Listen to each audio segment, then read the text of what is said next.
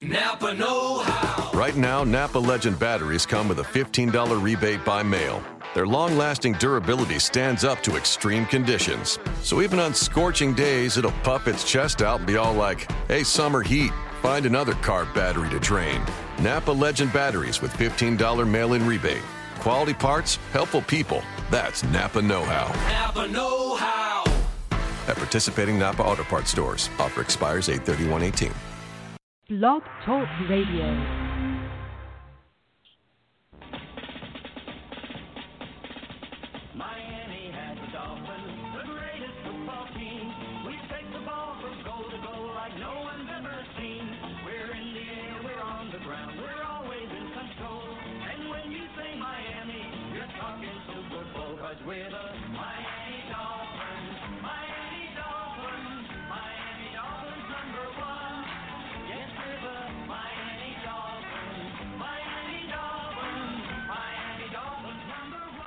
And good evening, ladies and gentlemen, boys and girls, children of all ages. I am MC Money. I'm joined tonight by Sutton the creepy soccer dad, and tonight we are with our, without our sidekick, Houts, Houts MD, Houts the Whisperer, the whatever, the quarterback whisperer, whatever he calls himself each and every week. But we are without him tonight, and we will start with that to start the show. And uh, you've been following Houts on Twitter. You you saw last week that unfortunately his father passed away uh, suddenly, tragically, and without warning to the family, and, and obviously a very tough situation for all involved. And we certainly send our prayers to Houts.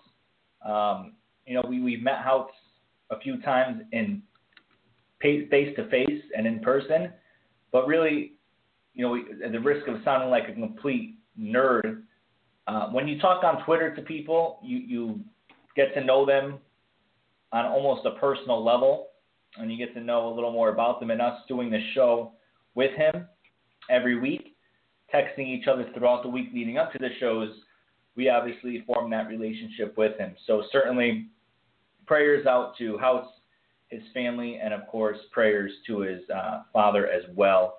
The memorial service was tonight. Carl Houts was 71 years old and leaves behind many family members. So, and I don't know if you want anything uh, to say with that. No, you said everything beautifully. I just want to pay my condolences as well.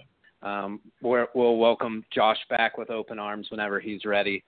Um, and just uh, at least take a moment tonight to think about your loved ones and what you have and um, and who you have, um, and let's move forward because that's what Josh would want. Right, and Josh, we don't know when he'll be back. Obviously, we told him, you know, take your time. You know, no rush. He'll know when he's ready and once he does come back, we'll obviously, uh, you know, transition back to that. And, you know, anyone, we've all lost family members, so it's not easy, and it comes in waves and highs and lows and, and everything else. And, you know, Josh will come back when Josh is ready to come back. Yep. So there's no really easy way to transition from that. Um, but the show must go on, as they say, and we're here to talk about sports and to entertain you and to talk about the upcoming season. And believe it or not, the season is just a few weeks away. I believe it's 50 days to be exact until the first NFL regular season game. So that is pretty exciting when you look at 50. That's less than two months, and you and you get to that football season and everything runs by so fast, and then you're left without nothing, right? You look forward to free agency, you look forward to the draft, and then it's just these long few months of absolutely nothing. And then you get all excited for training camp, and then you realize that, you know, training camp, you just want to get by without any injuries. And it's, it's really a long time for the NFL to come back, to get into form. And there's a lot of optimism, optimism regarding the Miami Dolphins this coming season to help us talk about that optimism, we'll be bringing on Randy McMichael, former Miami Dolphins tight end. He'll be joining us in just a few minutes. Uh, as you remember, McMichael played for the Dolphins. He was drafted by the Dolphins in the fourth round of the 2002 NFL Draft. Played with the Dolphins until 2006. Had a stint with the Rams from 2007 and 2009, and then ended his career with the Chargers from 2010 to 2012. So he'll be on with us in just a few minutes, if not momentarily. And we'll talk to him about training camp, which the Dolphins begin tomorrow uh, for their rookies. And then, of course, the rest of the team, they, re- they begin on the 27th of July. And then uh, we'll also talk to him about Thursday Night Football. SB Nation did a little video today on their social media platforms and all their websites about the uh, raising the awareness of why Thursday Night Football is so bad and the opinions of players and coaches and analysts. But then again, the reason why the NFL does it, and we all know that is money, of course. So we'll talk about that. We'll talk to Randy about that and get his opinion as a player and now as a fan, you know, looking at both sides of the spectrum there. And then to wrap up the show, we will discuss the uh, recent article on ESPN by, by Barnwell talking about Reshad Jones and Ndamukong Suh and their contracts and looking at them and how they're actually a value to the team. So ESPN talking positive about the Miami Dolphins, and they've gotten a lot of good positive press from ESPN and other media outlets lately.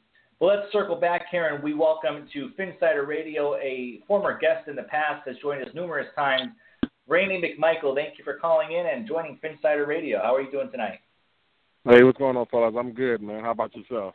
We're doing very well. Anytime we got you on and others on, we're, we're having a great time. So, Randy McMichael, all, all of our listeners, we just mentioned it. We'll mention it again. Drafted by the Dolphins in the fourth round from Georgia, 2002 NFL draft with the Dolphins until 2006, Rams from 20, 2007 to 2009, and the Chargers from 2010 to 2012.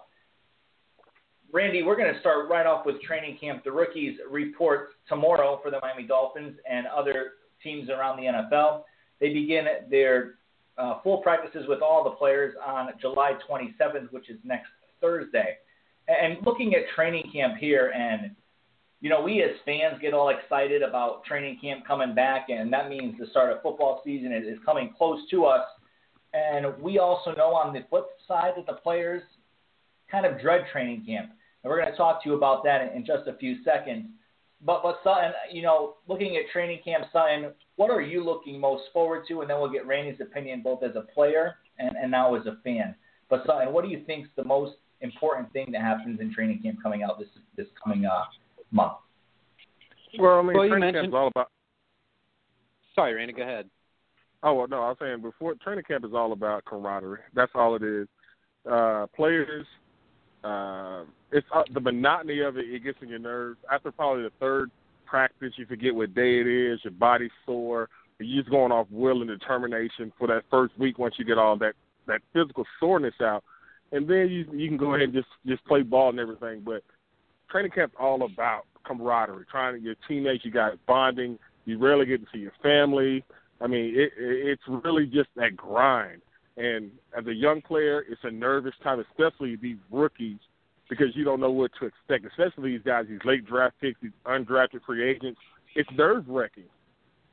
But as a vet like myself, I'm like, oh God, training camp again. Yeah, so it, it, it just goes vary by the experience. So, Randy, and and I want you to chime in as well. You know, we're looking at a, a promising draft class for the Miami Dolphins. We have first round pick Charles Harris. We have Raekwon McMillan coming in a linebacker. We have others joining the fold as well. As a first round pick, you know, someone coming in, you were a fourth round pick drafted in the middle rounds there. So for someone like Charles Harris, right, coming in coming into the fold, what are the expectations for him for a first round pick such as him? And then what are the expectations for a guy who might be drafted in the fifth, sixth, and seventh rounds? Well, let me tell you something about Charles Harris. I watched him destroy my Georgia Bulldogs in the game.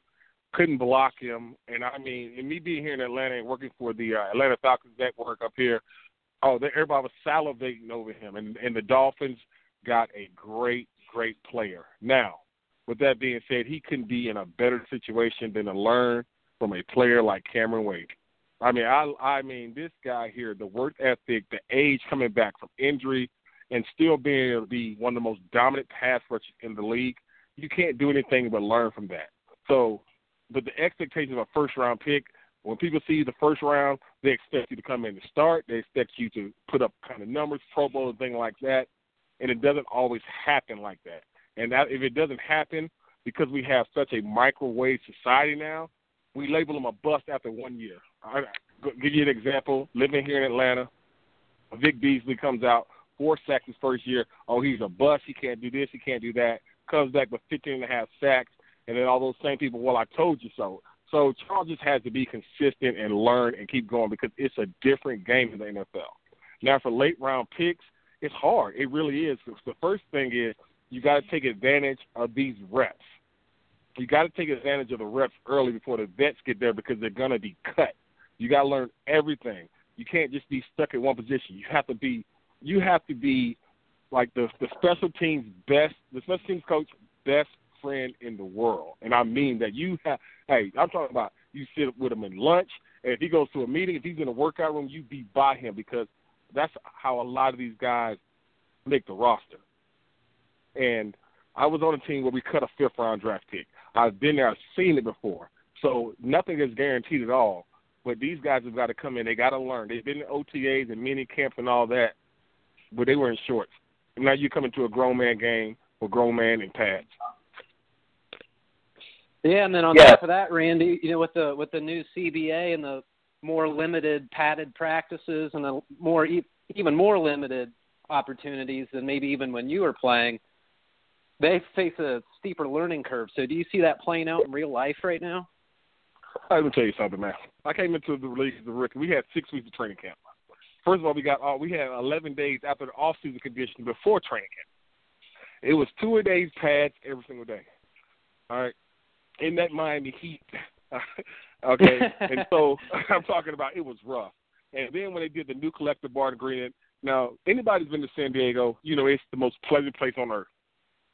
They cut out the practices, they cut out the two a days, they cut out all this stuff, and yet these young bucks come in and they they're falling out. And I'm looking at them like, are you serious? Like you don't know what it was like when there wasn't no limit to a days and no limit to practice. you just don't know. so yes, this training camp is a breeze now. It really is as far as the physical contact that goes on with it. Yeah, you're gonna be sore, your legs gonna be sore and all that. But it's a breeze and it's for the player. It's for the player to be ready physically to start the season. But training camp, and I, I, I might sound like that, and everybody always accuses me here of being that get off my lawn guy. I'll take that because it, it, it is soft.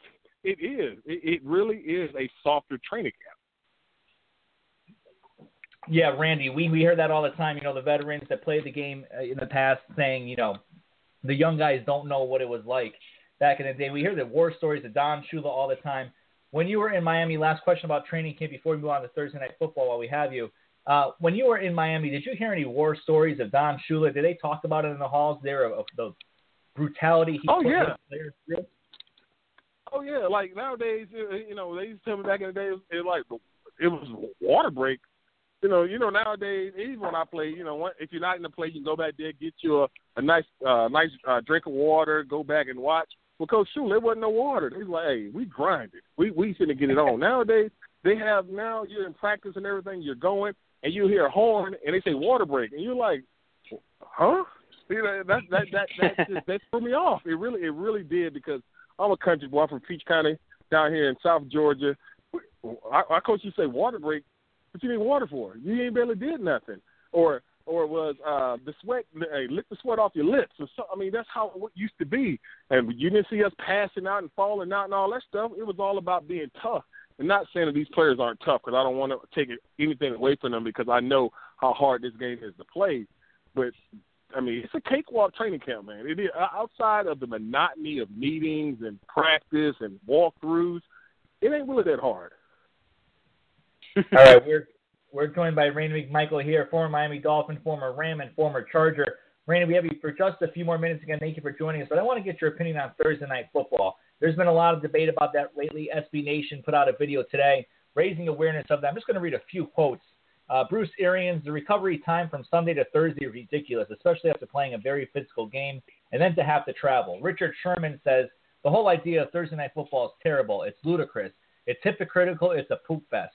John Madden said, What happens there is there are not a lot of good teams and they have too many windows to put these games in. They all want good games and there's not enough good teams. Now the bottom line, of course, we know it's money. Twitter paid 10 million last year for 10 games. Amazon is paying 50 million this year for 10 games. Thursday Night Football debuted in 2012. Randy, your final season in the NFL with the San Diego Chargers. That year, the Chargers played on October 28th versus the Browns.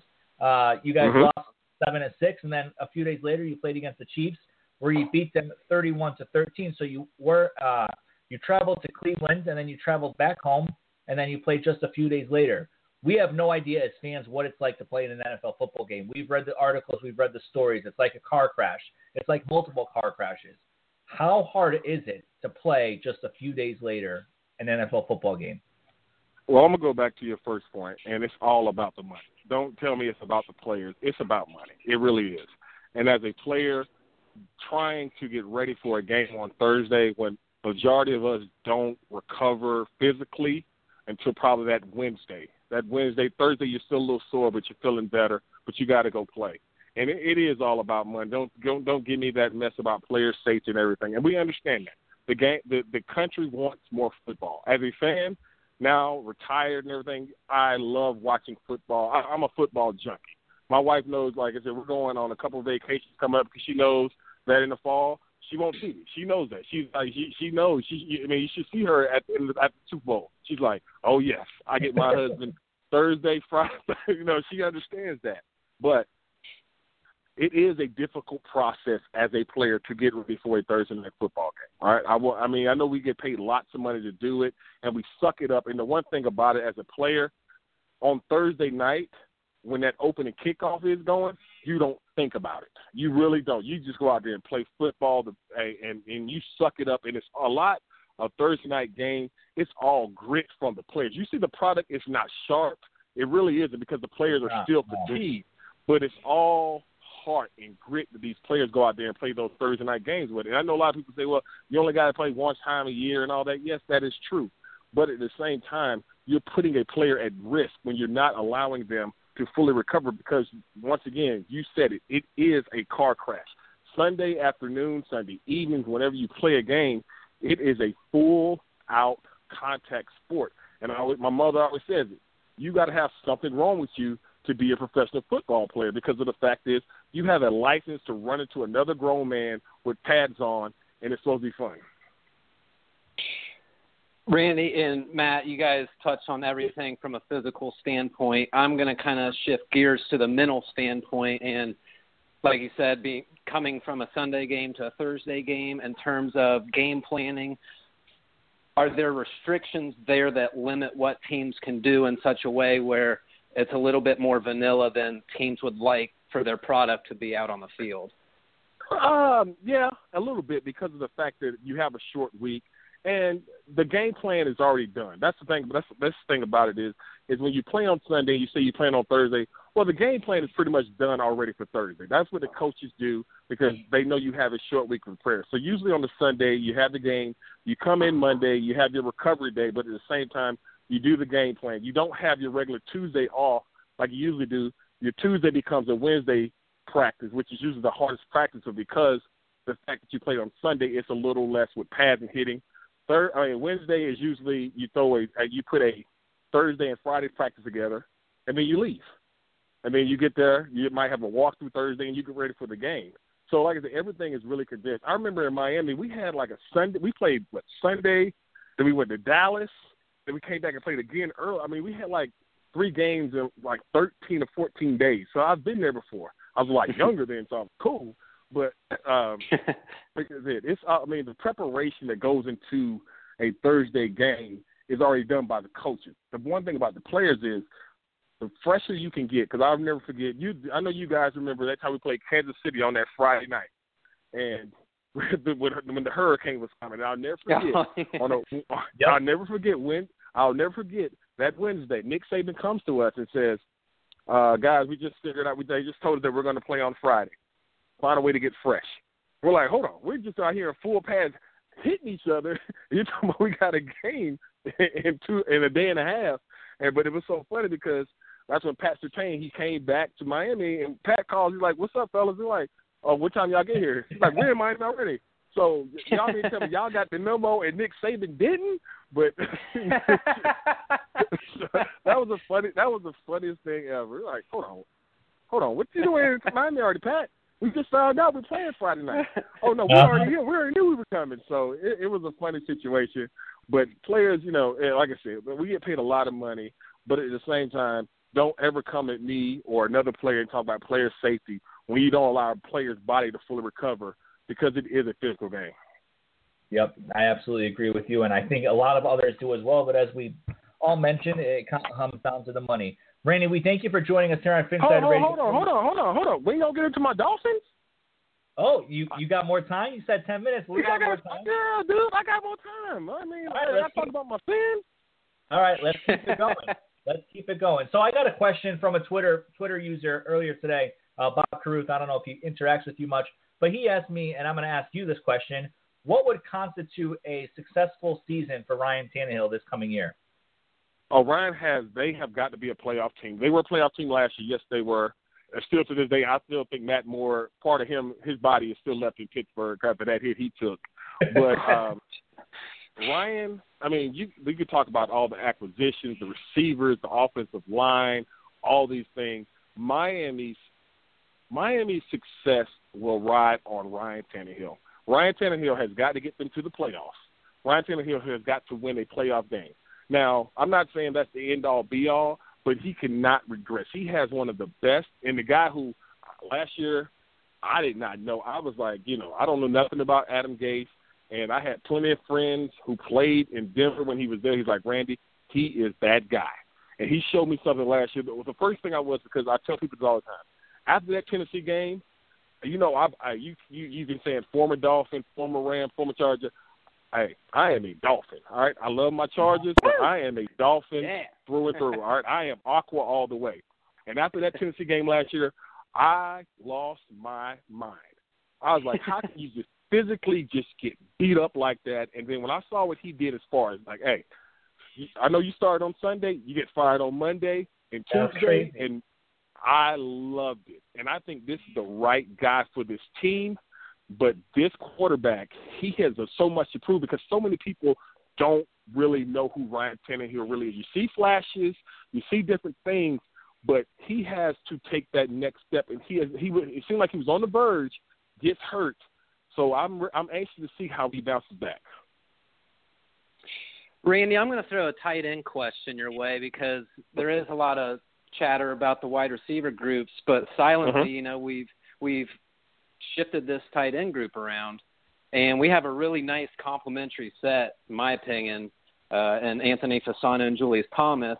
I know two tight end sets aren't the sexiest formations in the NFL. I guess the victory formation probably is, but just yeah. talk a little bit about uh, two tight end sets and what advantages that brings to the offense and what you think uh, we could expect to see out of the Dolphins tight end group this year. Well, Anthony Fasano is one of my favorite tight ends. I just love that dude. He he he's not fast, he's not quick, he's not, but you know what? He gets the daggone job done, and that's what I love about him. He is what people in my profession would call. He's just a football player. You could put him in any situation, and he's gonna get the job done. My thing with Julius is I think he is a, an exceptional talent. Me playing in the AFC West, getting a chance to watch this young guy do work. I I mean, he is a special, special talent. Now, is he a talent? Is he the Denver talent or is he the Jacksonville talent? Is he Peyton Manning? Uh, is he talented because he had Peyton Manning, or is he was he just hurt in, in uh, Jacksonville and Blake Bortles wasn't the call? That's my thing with him. He's back with Gase. He can do he can do so many things as a tight end as far as where you can put him in the offensive sets. My thing with him is is he just like it's a sigh of relief. I'm out of Jacksonville. I know a lot of people when they leave Jacksonville, they're like, because it was a money grab, and I don't blame and I don't blame I don't blame Mhm. him. When you get your first big contract from a team, you're like, hey, I'm gone. It's the money. I'm gone. I understand that, but Uh-huh. he has to stay healthy. He has to stay healthy because there is a rumor out there. There's uh, there are sayings about him that he's soft. I don't think he is, but there, people think he's soft. He won't play through injury. He won't play through a little nick. If he comes back and he's the Julius Thomas in Denver, oh my God, all my records are gone, all of them. hey, Matt, let me ask Randy one more question before I throw it back Yeah, to you. Is that all right? Yeah. Okay, so I was uh before the show I was scrolling down Randy McMichael's timeline and it didn't take me very long to stumble upon a tweet that said uh when you have the next day off and it has a picture of a half bottle of Patron and a and a 25 ounce Busch Ice. So Yeah. go ahead and go ahead and walk me through your alcohol selections there. And do you always gravitate towards eclectic combinations of alcohol? Well, well, see, this is what it is. Okay, all right. Now, I, you know, I tell everybody when I talk to kids and talk to former players and everything. I always tell them, because I've done everything in this world. I've partied all over the world, done all these thing. Now, I'm a, I am, I live in a cul-de-sac. I have neighbors, kids, everything. I, my wife bought me a hammock. I sit in the backyard. Like I'm in my backyard right now. This is my, this is my domain. All right, she took my basement, she took all my stuff. All right, so this is all I got.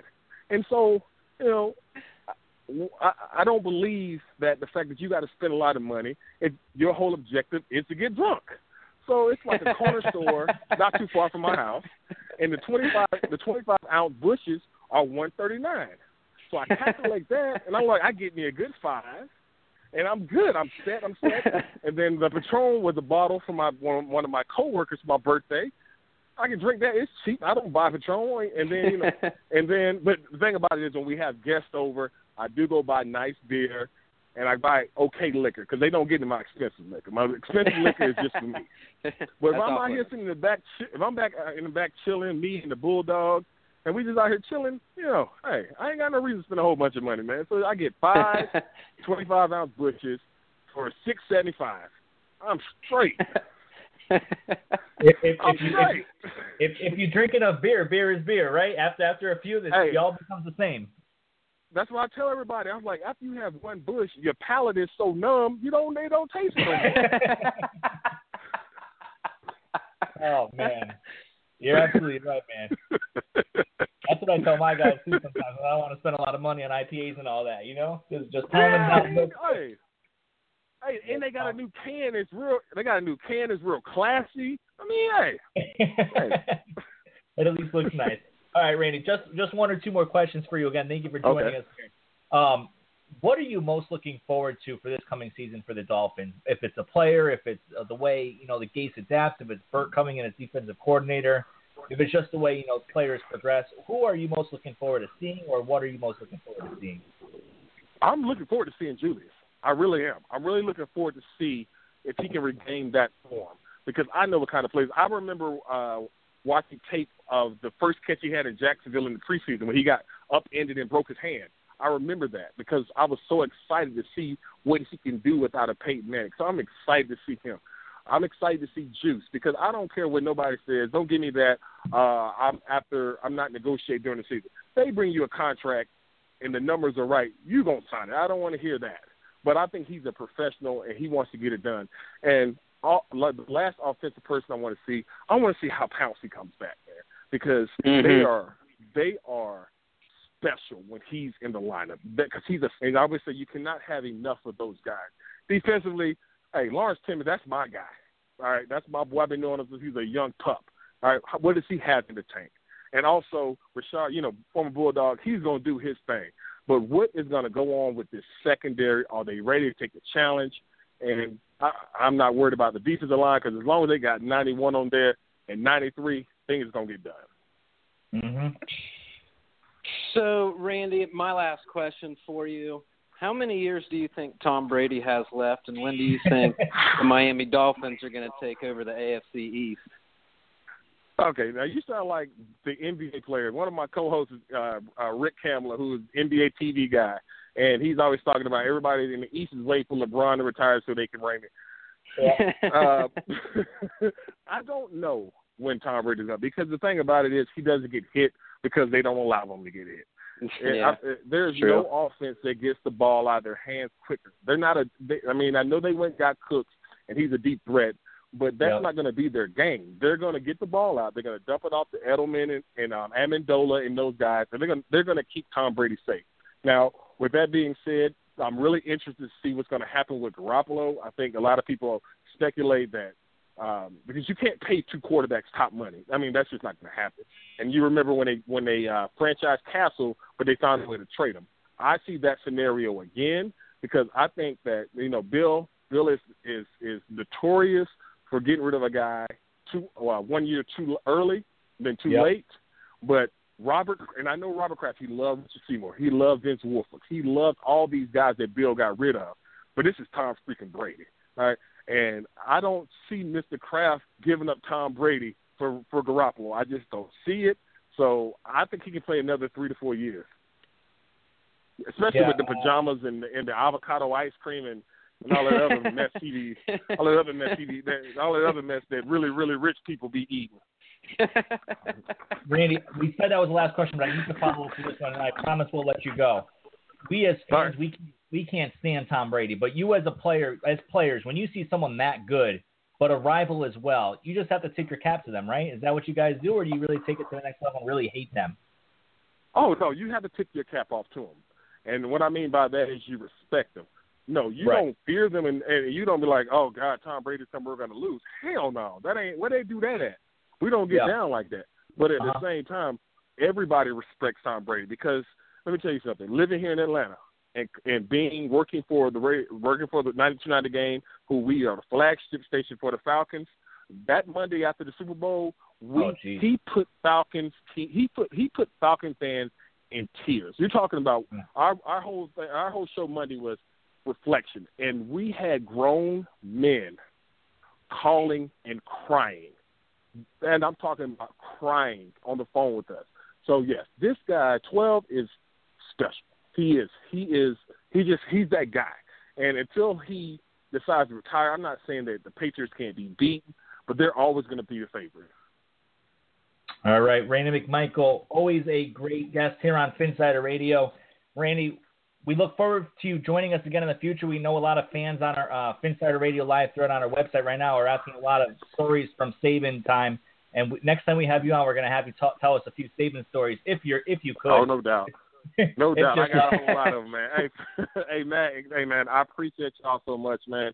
And uh, anytime y'all need me, you know, you you know, I'm always there for you, my man. Absolutely, Randy. All right, man. Thank you Thanks, for joining. Randy. Take care. Uh, take, take care. All right. That, that was Randy McMichael. What what a great guest all the time. You know, willing to come on the show. He actually reached out to us a few days ago and said, "Listen, you know, I haven't heard back. I haven't heard from you guys in a while. I loved coming on last time. You know, whenever you guys have openings on the show, I'd love to come on again. And anytime Randy wants to come on, hell, we'll have him as a fourth co- co-host here on the show. Great stories, always getting great insight from former players. And we were on the line with him for about 25 minutes, and this just goes to show what kind of guy Randy is. You know, I mean, talking to us, we we average you know 5,000 or so listeners per week on the off season, and we're growing as we get to the season. So we're not a huge show. We're, we're pretty popular. We're pretty well known out there, and we get quite a few listeners as you as you see.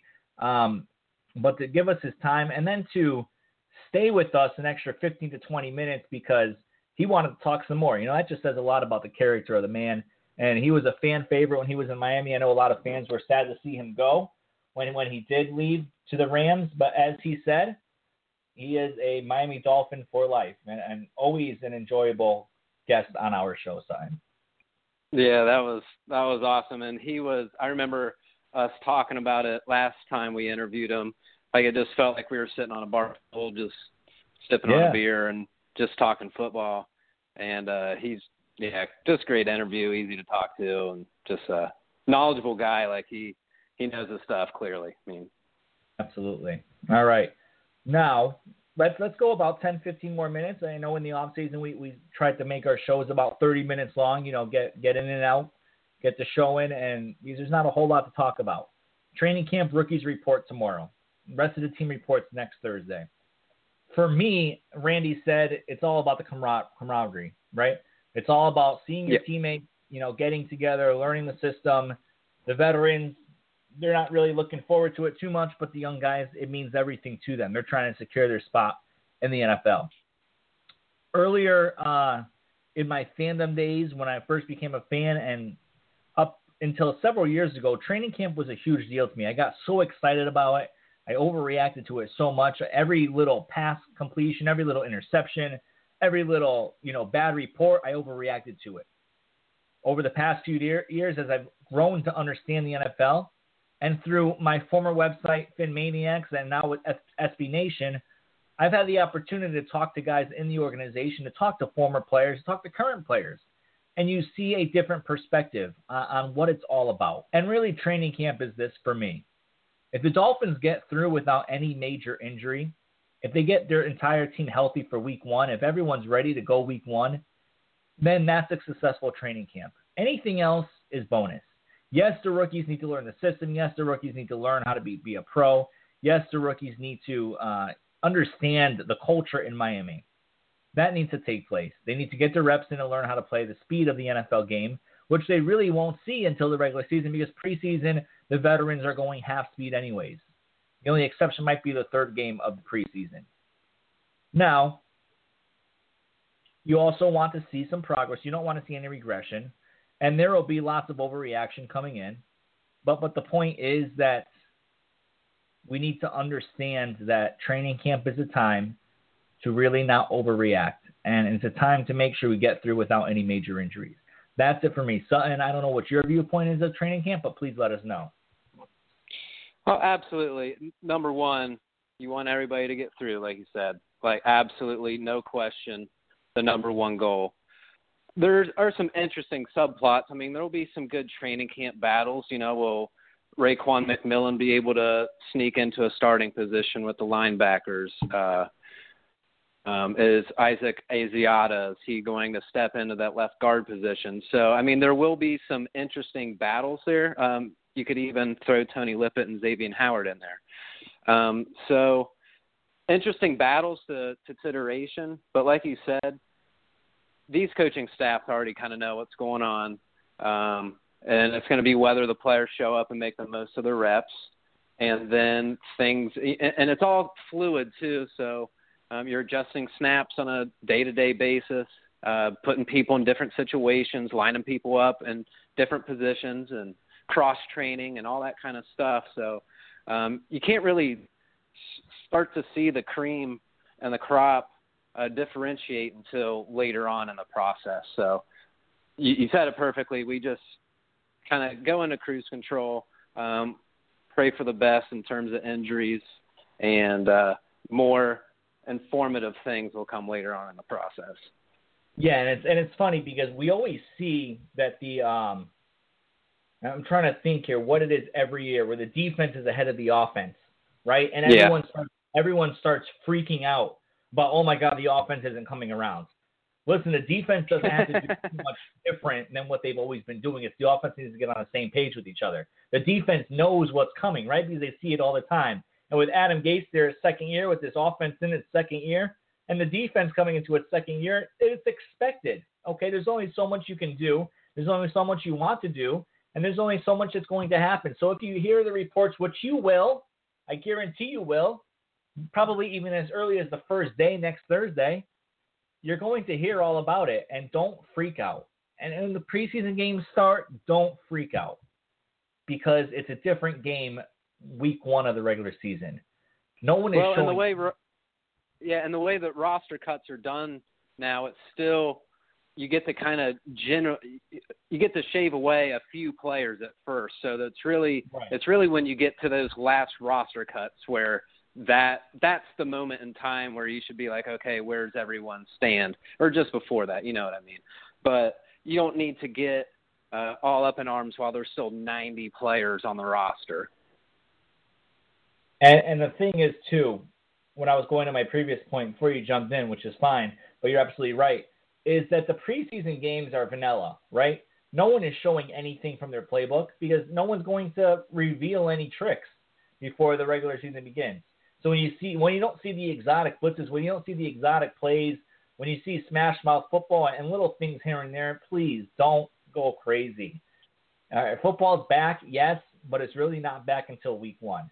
All right, so that so that is that. The rookies will report tomorrow, Thursday morning, and they won't be doing field work. They will be in the classroom learning the playbook, playbook, learning the culture, learning the system. And as Randy McMichael said, everyone's looking forward to Charles Harris and the rest of the rookies coming in. Raekwon and Mil- McMillan, I'm really excited about, and then a few others as well. I'm really excited to see what Isaiah Ford can do. I think he was one of the biggest steals in the entire draft, uh, based on his evaluations coming in from the consensus rankings we put together.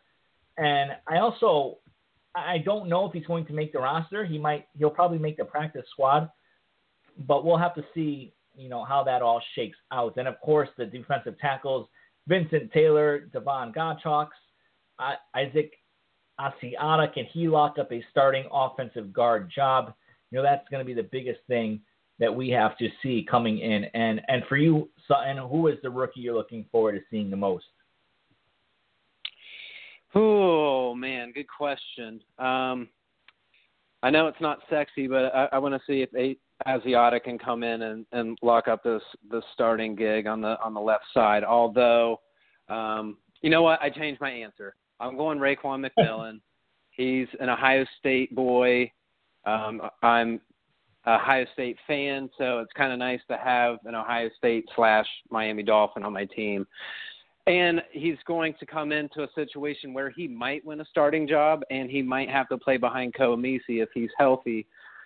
So it's going to be interesting to see how that all shakes out. You know, what position do they put McMillan in? Do they have him on streak uh, the strong side or the weak side? Um, so th- there will be some interesting questions to answer there through training camp with McMillan. But I'm looking forward to seeing uh, him ball out because every Buckeye fan that I talk to promises me that he'll be a captain of this defense within a couple of years.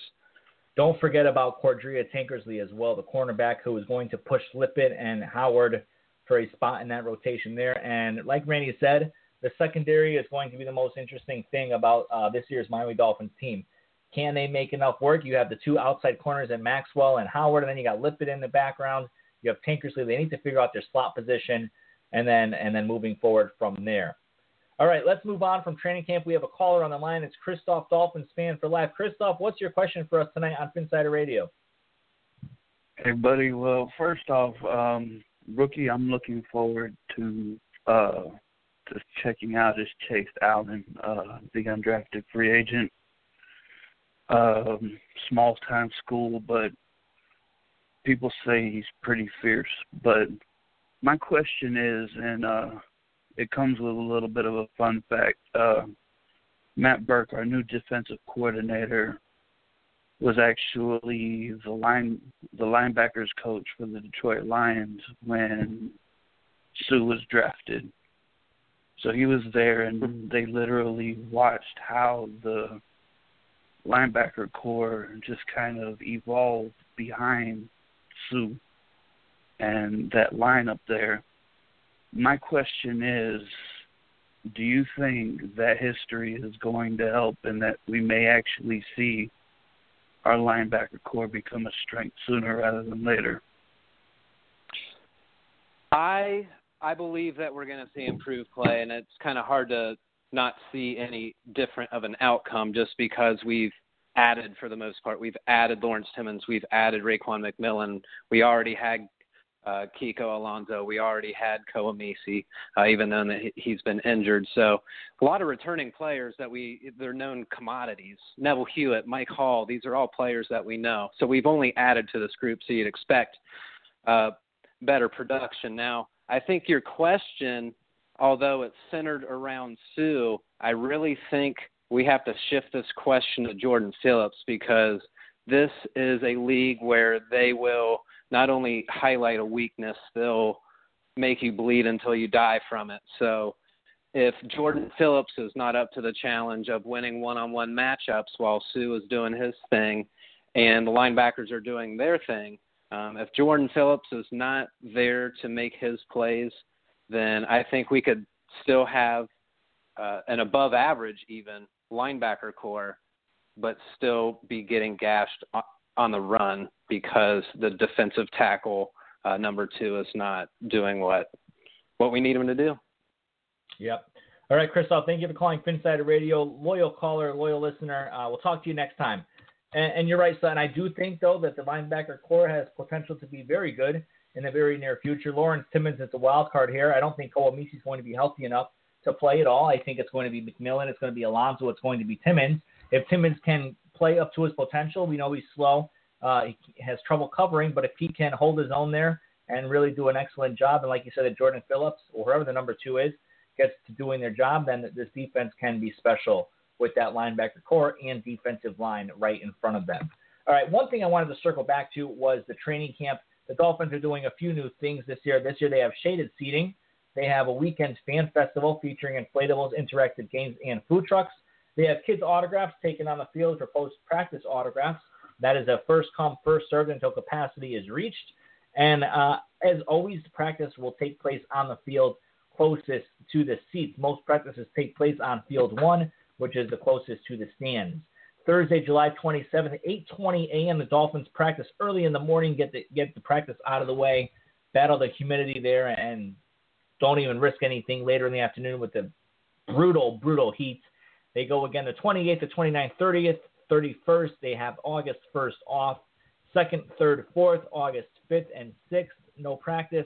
7th, 8th, 9th, 10th, 11th, 12th, no practice. And then the 13th, 14th, and the last uh, training camp open to the public is Tuesday, August 15th. So, of course, like we said, the main goal there is to not have any injuries. We touched base a lot with Thursday Night Football, Sutton, with Randy McMichael, and he really touched on a lot of things that I had in my mind as well. We, we talked about the quotes, and, and bringing up Thursday Night Football, it might seem like coming out of nowhere, but SB Nation, like I said, put out a video on their social media platforms earlier today about the bad product that is Thursday Night Football and how it might be time to get rid of it. But money is money, and the NFL will never get rid of it. And Randy McMichael had some very strong words about Thursday Night Football and how it is in no way, shape, or form about player safety. But I think fans these days are smart enough to realize that. But listen, we are football junkies, right? We love football. We get football on Sunday, on Monday, on Thursday. At the end of the season, we get football on Saturdays. And it's just this adrenaline rush that we get. You don't have football on Tuesday and Wednesday and Friday, and even college football on Saturday during the early part of the regular season. It is just a huge rush. And for all of us who just are obsessed with football like we are, and all of our listeners and our followers on Twitter and our social media followers and our website video, visitors, it's, it's great to have football all the time, but it is a bad product. I don't know if you wanted to add anything into our previous conversation. Yeah, I mean, I'll admit that I'll watch football any any night of the week, but at the end Yeah. of the day, I'm still a patient enough of a fan where I can wait a few more days for my team to play on Sunday. I do it most of the time during the year anyway. So, what's the difference between have to wait one game on one week for a few more days when you take that over the course of the whole year? So, um, I think we as fans, if we just acknowledge the fact, like, yeah, we love football, but we don't want the players to get destroyed in the process, and we don't want a watered down product out there. So, I mean, I think that's kind of a win win for everybody except for the owners, but I don't really think people care about the owners' feelings, to be honest with you. So it seems like a generally good decision to make. Yeah, yeah, no. I I mean, it, it was as long as companies pay this kind of money to the NFL. Amazon paying fifty million for ten games. That's five million dollars per game for three hours of football. Crazy, crazy, crazy, crazy. But it is what it is. All right. At the top of the show, we talked. We said that we were going to talk about an article from ESPN.com from Bill Barnwell, the NFL's 25 most outsized contracts. In it, Reshad Jones is mentioned, and of course, Ndamukong Suh as well. But it is a positive thing for for the Dolphins, and I want to make sure we give the proper amount of time to it. So I'm not going to rush it into this show. We'll hold it off until next week. We're going to bookmark it, and we'll talk about that early in our show next week as we get ready for training camp as well. But again, I want to give it its due time because I have very strong opinions on fans and analysts calling out players for the amount of money they make and freaking out whenever someone gets a big contract because we know the salary cap rises every single year. We know it just it just keeps going and going up. And when you look at a contract within 2 to 3 years, it's not so big anymore. And that's what I think we need to get people to understand.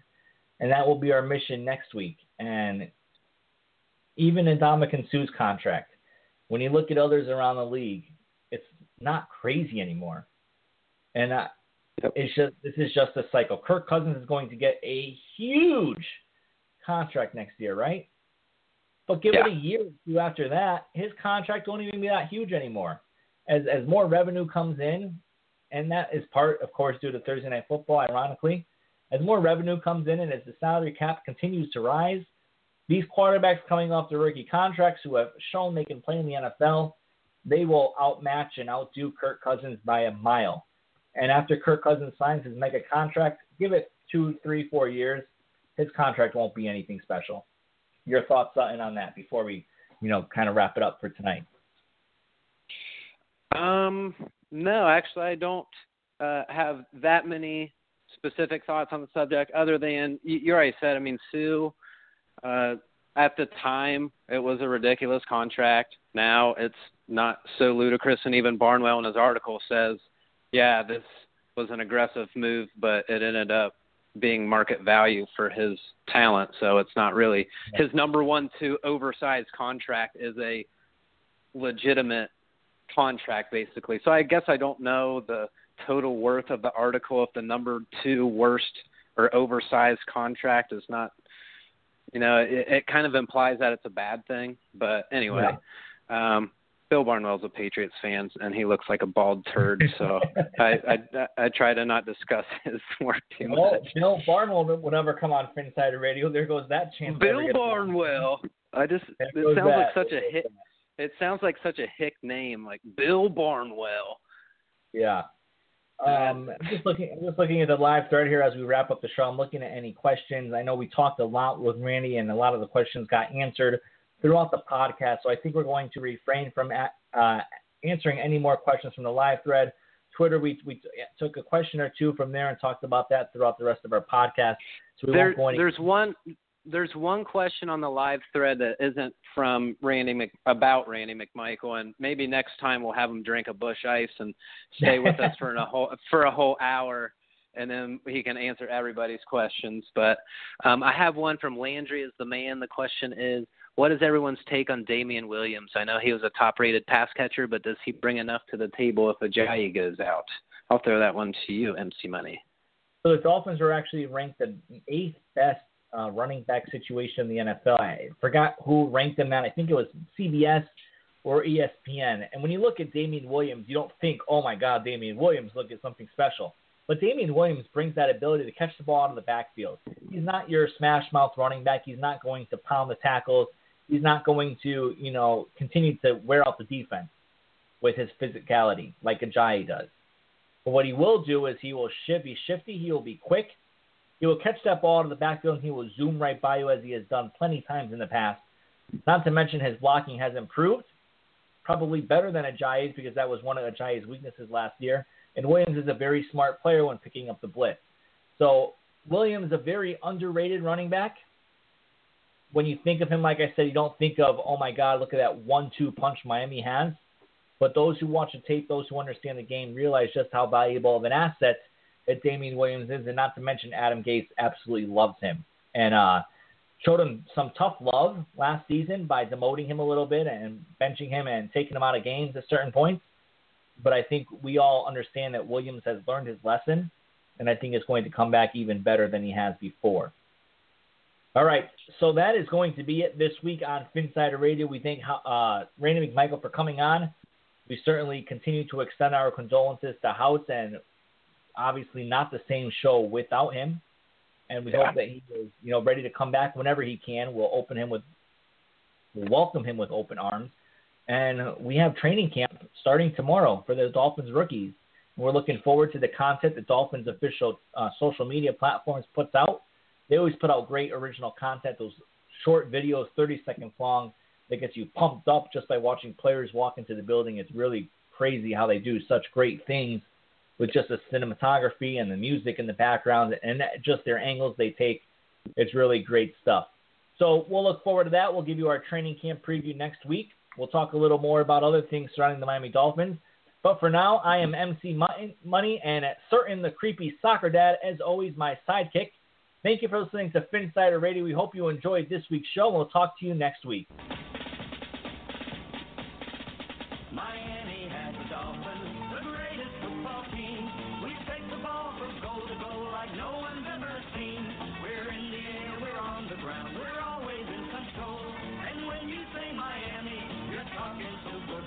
with a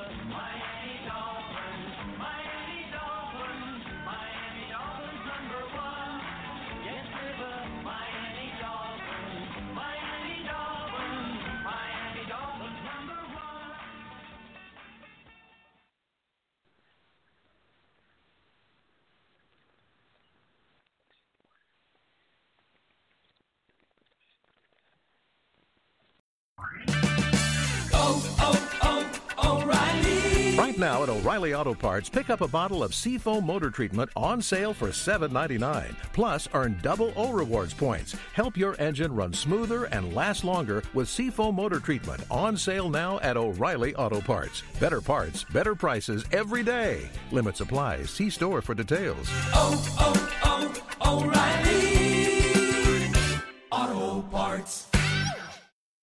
My name is Spencer Hall, My name is Jason Kirk. My name is Ryan Nanni. And when we combine, we form the, The Shutdown Fullcast. Voltron! I keep telling you, we're not Voltron. The Shutdown Fullcast is technically a college football podcast, but it's also a show about Lawn care disasters, Regional grocery stores we love. Tennessee Batman. homeowners associations, Bears and video games. I mean, there's also some actual football discussion, like about coaches having huge contracts, or coaches making terrible decisions, or coaches saying really stupid things. or the NCAA saying really stupid things. Yeah, there's lots of stupid things in this big, dumb, beautiful sport, Sometimes we talk about football games. allegedly. If you want to take college football exactly as seriously as it deserves to be taken, come find us on Apple Podcasts, Spotify, or wherever else you listen to podcasts like this one. The Shutdown Fullcast. It's not Voltron.